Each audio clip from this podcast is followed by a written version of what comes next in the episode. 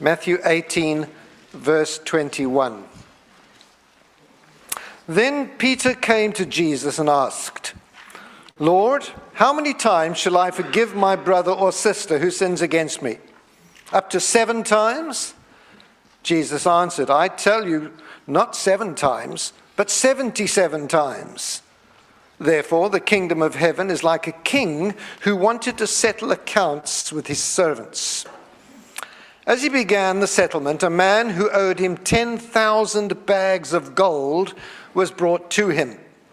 Since he was not able to pay, the master ordered that he and his wife and his children and all that he had be sold to repay the debt. It probably means sold into slavery or something awful like that. At this, the servant fell on his knees before him. Be patient with me, he begged. I will pay back everything. The servant's master took pity on him and cancelled the debt and let him go. But when that servant went out, he found one of his fellow servants who owed him a hundred silver coins. He grabbed him and began to choke him. Pay back what you owe me, he demanded. His fellow servant fell to his knees and begged him, Be patient with me, and I will pay it back.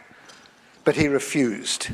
Instead, he went off and had the man thrown into prison until he could pay the debt.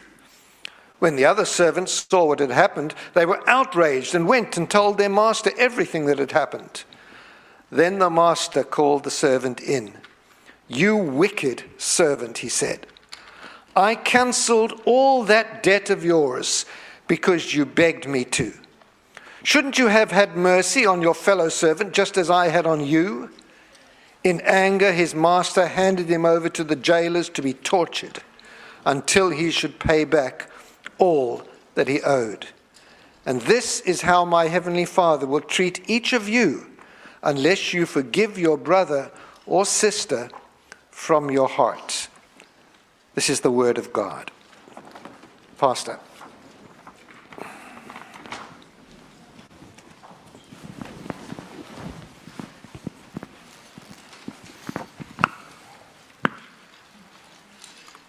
So while I'm getting my uh, PowerPoint and stuff going, maybe you just want to grab hold of um, sermon notes. They're around you.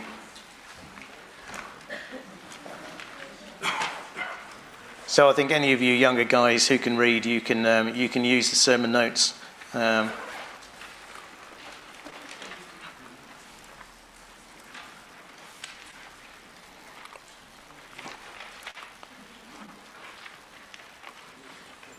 try to give you the sermon in multiple different ways.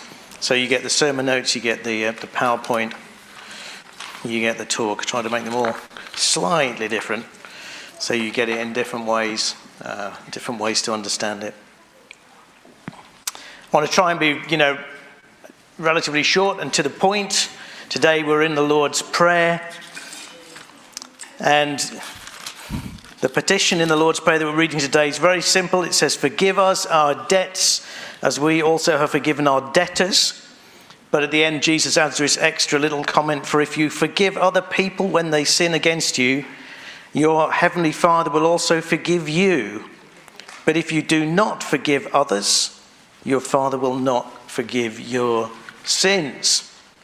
It's very stark little piece of scripture, isn't it? But let's just remind ourselves as we start that Christianity um, is all about forgiveness.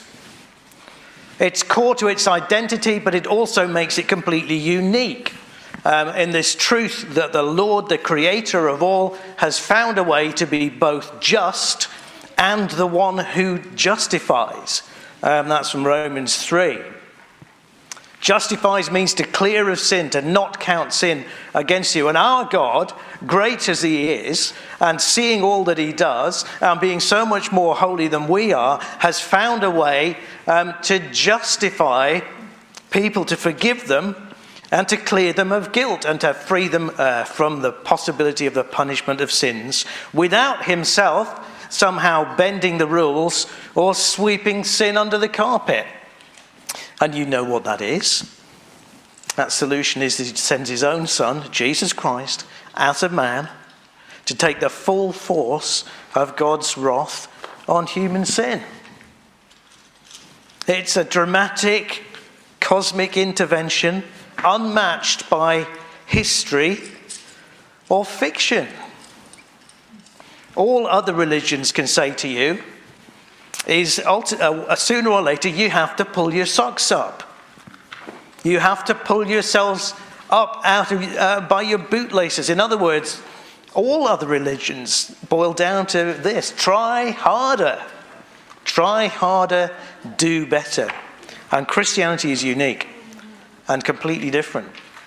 In that forgiveness, um, justification is offered to you this morning as a gift, and um, you can just take it by faith. By faith just means saying yes um, to the offer that's there for you. If you haven't taken hold of this, God this morning says to you, um, I offer you forgiveness on the basis of what my son did on the cross. All I want you to do is say, Yes, I take hold of that. Of course, He wants you to make Him Lord as well and to put Him in charge and all that comes with that.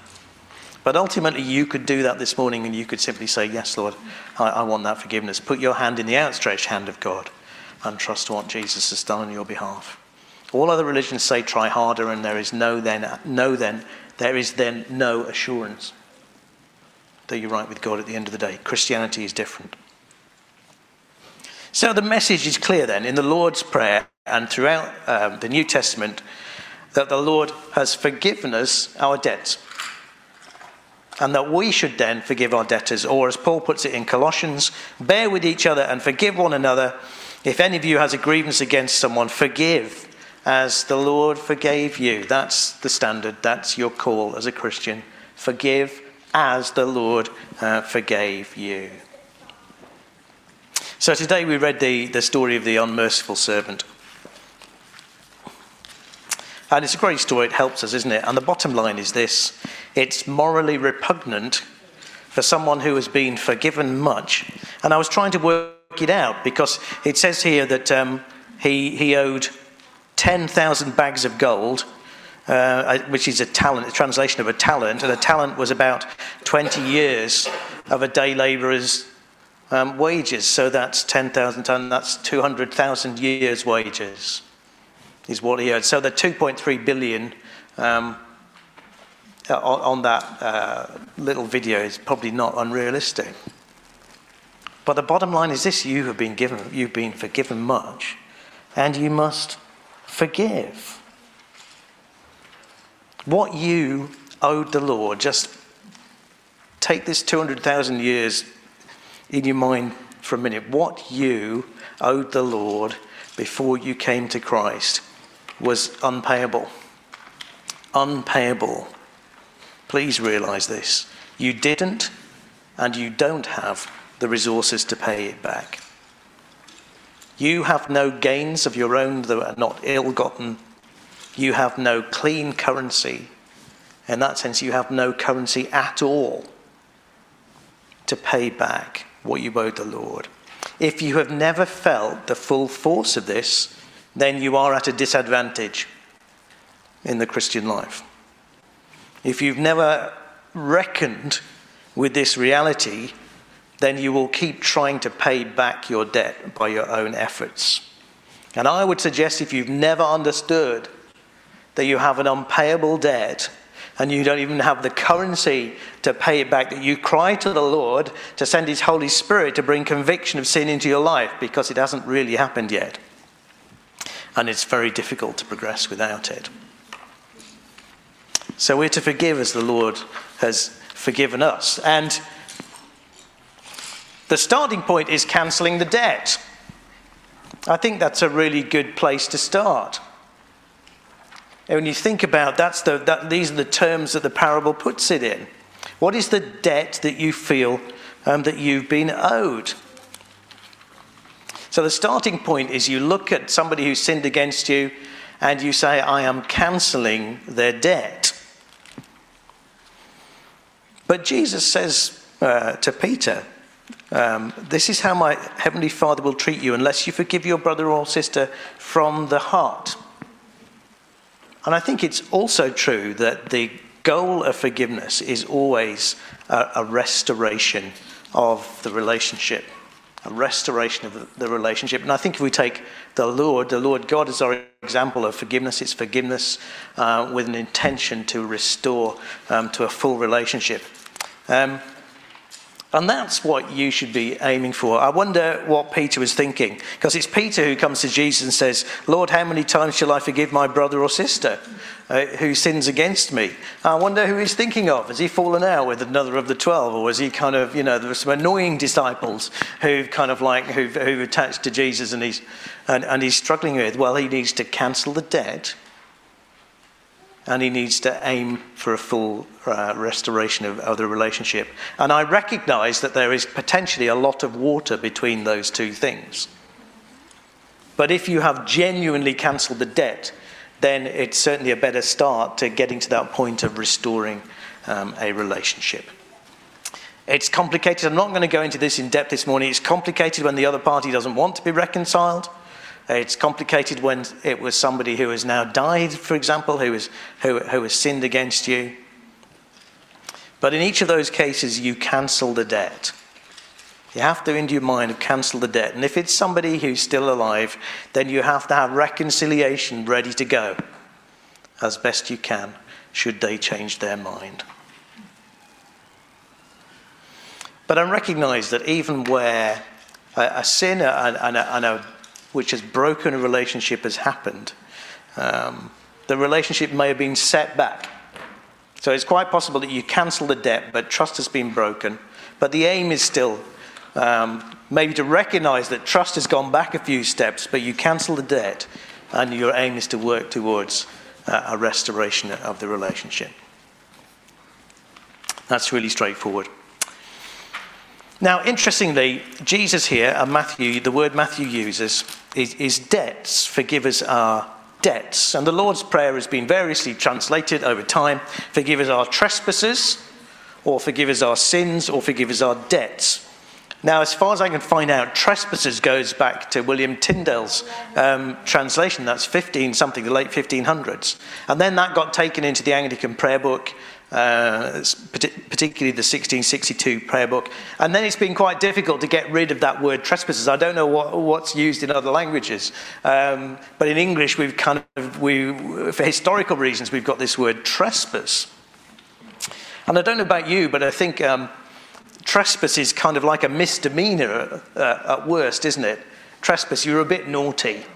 Um, you, you went somewhere you shouldn't have done. You went onto somebody else's land. One writer says that a trespass is just a movement of the foot.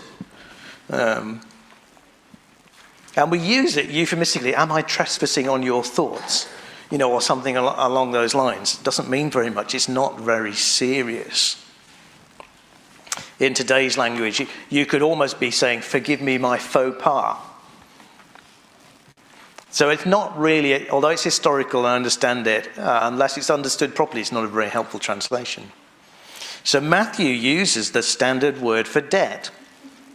He literally um, records Jesus as saying, Forgive us our debt as we forgive our debtors. So why debts? Because some writers have gone as far as to say, well, Jesus is not speaking here about sins at all, he's, about, he's speaking about unpaid loans. But it's clearly not the case. Because when Jesus repeats the prayer uh, in a different situation, we assume in Luke 11, um, Luke has both sins and debts. Forgive us our sins as we forgive our debtors, using standard word for sin, standard word for, for debt. And it's clear too, isn't it, from the context here when you read down, um, the, the NIV's got it right. It's the word for debt in verse 12, and it's the word for sin uh, in verse 14. If you forgive men when they sin against you, if you give other people when they sin against you, your heavenly Father will also forgive you. But if you do not forgive others, that little bit their sins has been added in, your Father will not forgive your sins. So it's, it's clear then that we are talking about sin. Uh, forgive us our sins as we forgive other people who, who've sinned against us. And that's probably the best translation. But let's come back to this parable and think that there are two sides of sin. So, picture this forgiveness that we need, the debt that we owe, Yes, at one level, it's a payment. It's a, it's a, a recompense, a payment for uh, sins we've committed. But there's also a debt that we owe for good deeds, honour, and service to God which we have not committed. Sometimes we call that sins of commission, things that I have done, as compared to sins of omission, things we've left undone. And historically, that's been noted. Again, if we went back to the 1662 prayer book, and I grew up with a version um, of, of this prayer. I don't know whether you recognize it, but it goes like this in the old language. I think when we were in church, it was, I can't remember whether it was quite this uh, archaic. But it goes like this Almighty, our most merciful Father, we have erred and strayed from thy ways like lost sheep. We have followed too much the devices and desires of our own hearts. We have offended against thy holy laws. We have left undone those things we ought to have done, and we have done those things which we ought not to have done, and there is no health in us. But thou, O Lord, have mercy upon us miserable offenders. Spare them, O God, who confess their faults. Restore thou them that are penitent, according to thy promises declared unto mankind in Christ Jesus our Lord. And grant, O most merciful Father, for his sake, that we may hereafter live a godly, righteous, and sober life to the glory of thy holy name. Amen. It's a great prayer, isn't it? There's lots of actually really good prayers in the 1662 prayer book. It's well written. So there are things that you have done of which you are conscious. And can I tell you, they are just the tip of the iceberg. There is a whole nine tenths of the iceberg underwater of things you've done wrong today, this week, of which you have absolutely no inkling. And it's worth reminding ourselves of that. So we pray with David in Psalm 19 who can discern their own errors? Forgive my hidden faults.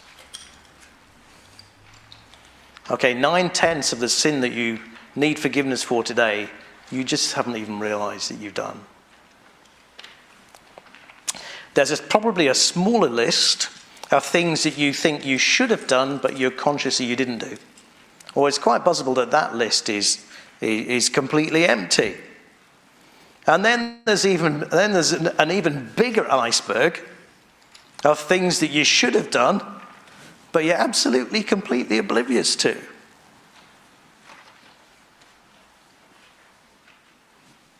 And we pray again with David, Psalm 139 Search me, God. Know my heart. Test me. Know my anxious thoughts. See if there is any offensive way in me and lead me in the way everlasting. So be assured this morning your debt is 200,000 years' wages. Your debt is much, much larger than you are conscious of. Isn't it a good thing that we don't even have the currency to start paying? Otherwise, most of us would just climb in and say, okay, I'm going to do better.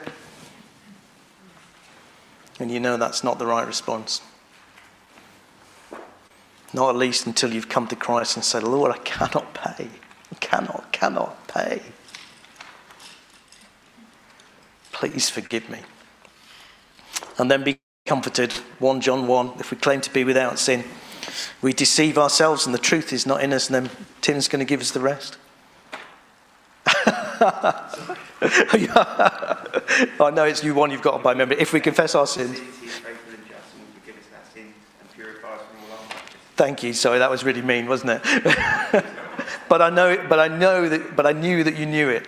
Um, if we confess our sins, He is faithful and just, and will forgive us our sins and purify us from all unrighteousness. Isn't that great? When we come to Him, He will forgive us our sins and I take it to mean when it says he will purify us from all unrighteousness, means he will forgive you the bottom of the iceberg as well as the top. Isn't that fantastic? You still need to come to confession, but he will forgive you all that stuff you're just not even, not even beginning to be conscious of. As we also have forgiven our debtors, we also, that's the scary bit, Forgive us as we also have forgiven our debtors. Jesus expands on this petition, as we saw, and we said it already. If you don't forgive others who sin against you, your Heavenly Father will not forgive your sins. How are we to take this? That's pretty dramatic. It, it says, well, it says what it says. If you don't forgive others, your Father will not forgive your sins. It's pretty stark, isn't it? Well, the context, let's get this right, is a public address. It's the Sermon on the Mount. Jesus is speaking to a crowd, most of whom are not his disciples. And so I think the resolution of this is that, is that he is saying, if you don't forgive other people, you are not one of my followers. You are not one of God's people. I think that's what he's saying. If you don't forgive other people, you are, you are not one of God's people. And if you're not one of God's people, if you're not one of my followers, you are not, for, by definition, forgiven. If you don't forgive, you're not a Christian. I think that's what he's saying. And I think the answer to this is uh, sorry, let's just catch up a bit. So I think it borders on hyperbole, and in the Sermon on the Mount, Jesus uses hyperbole, which is deliberate, a deliberate kind of overstatement or pushing things to their absolute limit, which is like if your right hand causes you to stumble, cut it off and throw it away, because it's better to lose one part of your body than for your whole body to go into hell. And that's in Matthew 5. Well, that's absolutely right. It's absolutely true. It is strictly, strictly speaking, it's true. If you, if it's better if you, um, it's better to lose a part of your body than to be, than to be thrown in your hell. But it's a kind of. So, strictly speaking, it's true, but Jesus is not asking us in the, in the main to practice it as a means of sanctification. When this too is true, if you're not forgiving, you're not, you're not a Christian.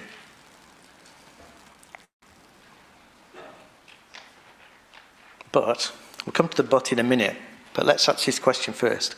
So, if you are struggling to forgive, should you doubt your salvation? Yes. Maybe you should. Yes, maybe you should. If nothing has changed over the years in your ability to forgive, yes, all the more reason to question whether you're really saved. If you're never convicted of sin and you never, so you never, uh, you never have a sense that you've sinned, yes, doubt your salvation. If you never feel the need to confess sin, absolutely. Because if you never feel the need to confess sin, what on earth makes you think you're a Christian? hmm We are to forgive as the Lord forgave us.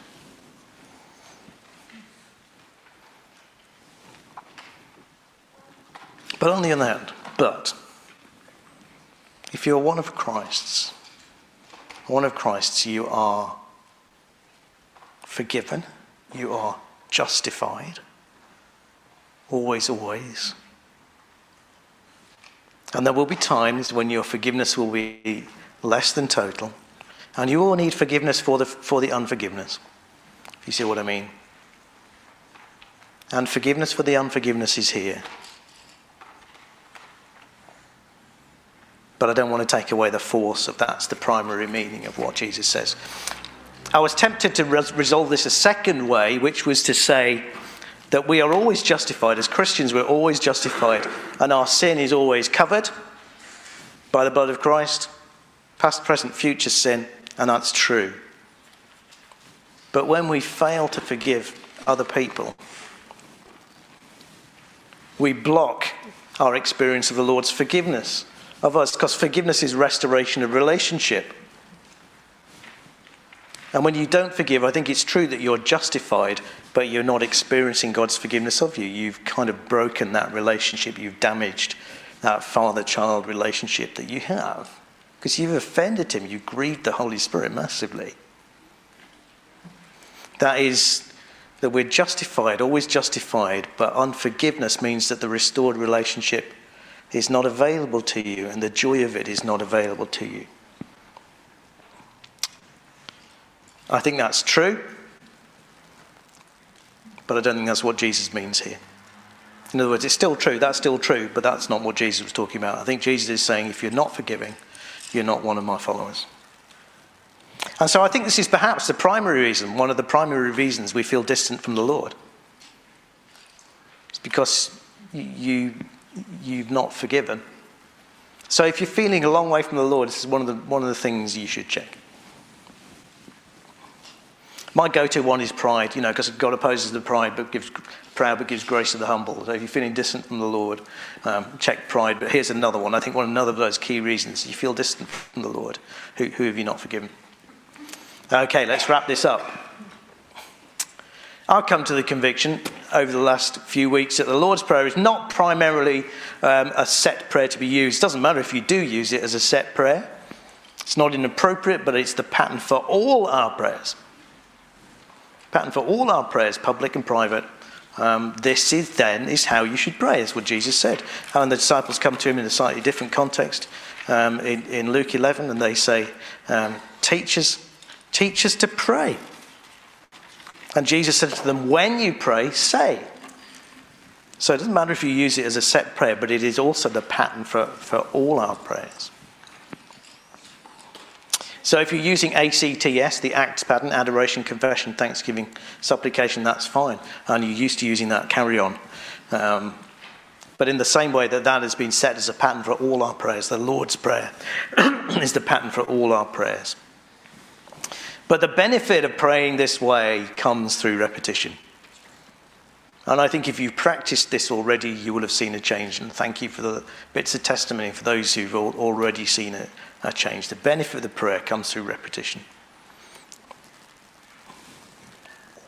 So you need to examine your heart and come repeatedly to the Lord. When you pray, come and ask for forgiveness. When you pray, say, Forgive me. When you pray, each time you pray, come and say, Forgive me, Lord, my debts. And confess to the Lord. Work out what you have that you need to confess. Otherwise, you're just not being realistic about sin. When you pray, examine your heart and repeatedly come to the Lord and forgive. And forgive. I know it's a struggle. I know there's going to be places you're going to find that really hard. But if you come each time you pray, praying in this Lord's Prayer pattern and saying, This person I forgive, and this person, Lord, I pray that you will restore um, this relation back to you. It will, back to me. It will change your heart. It's changed my heart. And it will change your relationship with the Lord. And that's what we want at the end. And then, of course, you should go out and put it into practice, but that's a story for another day. Let's pray.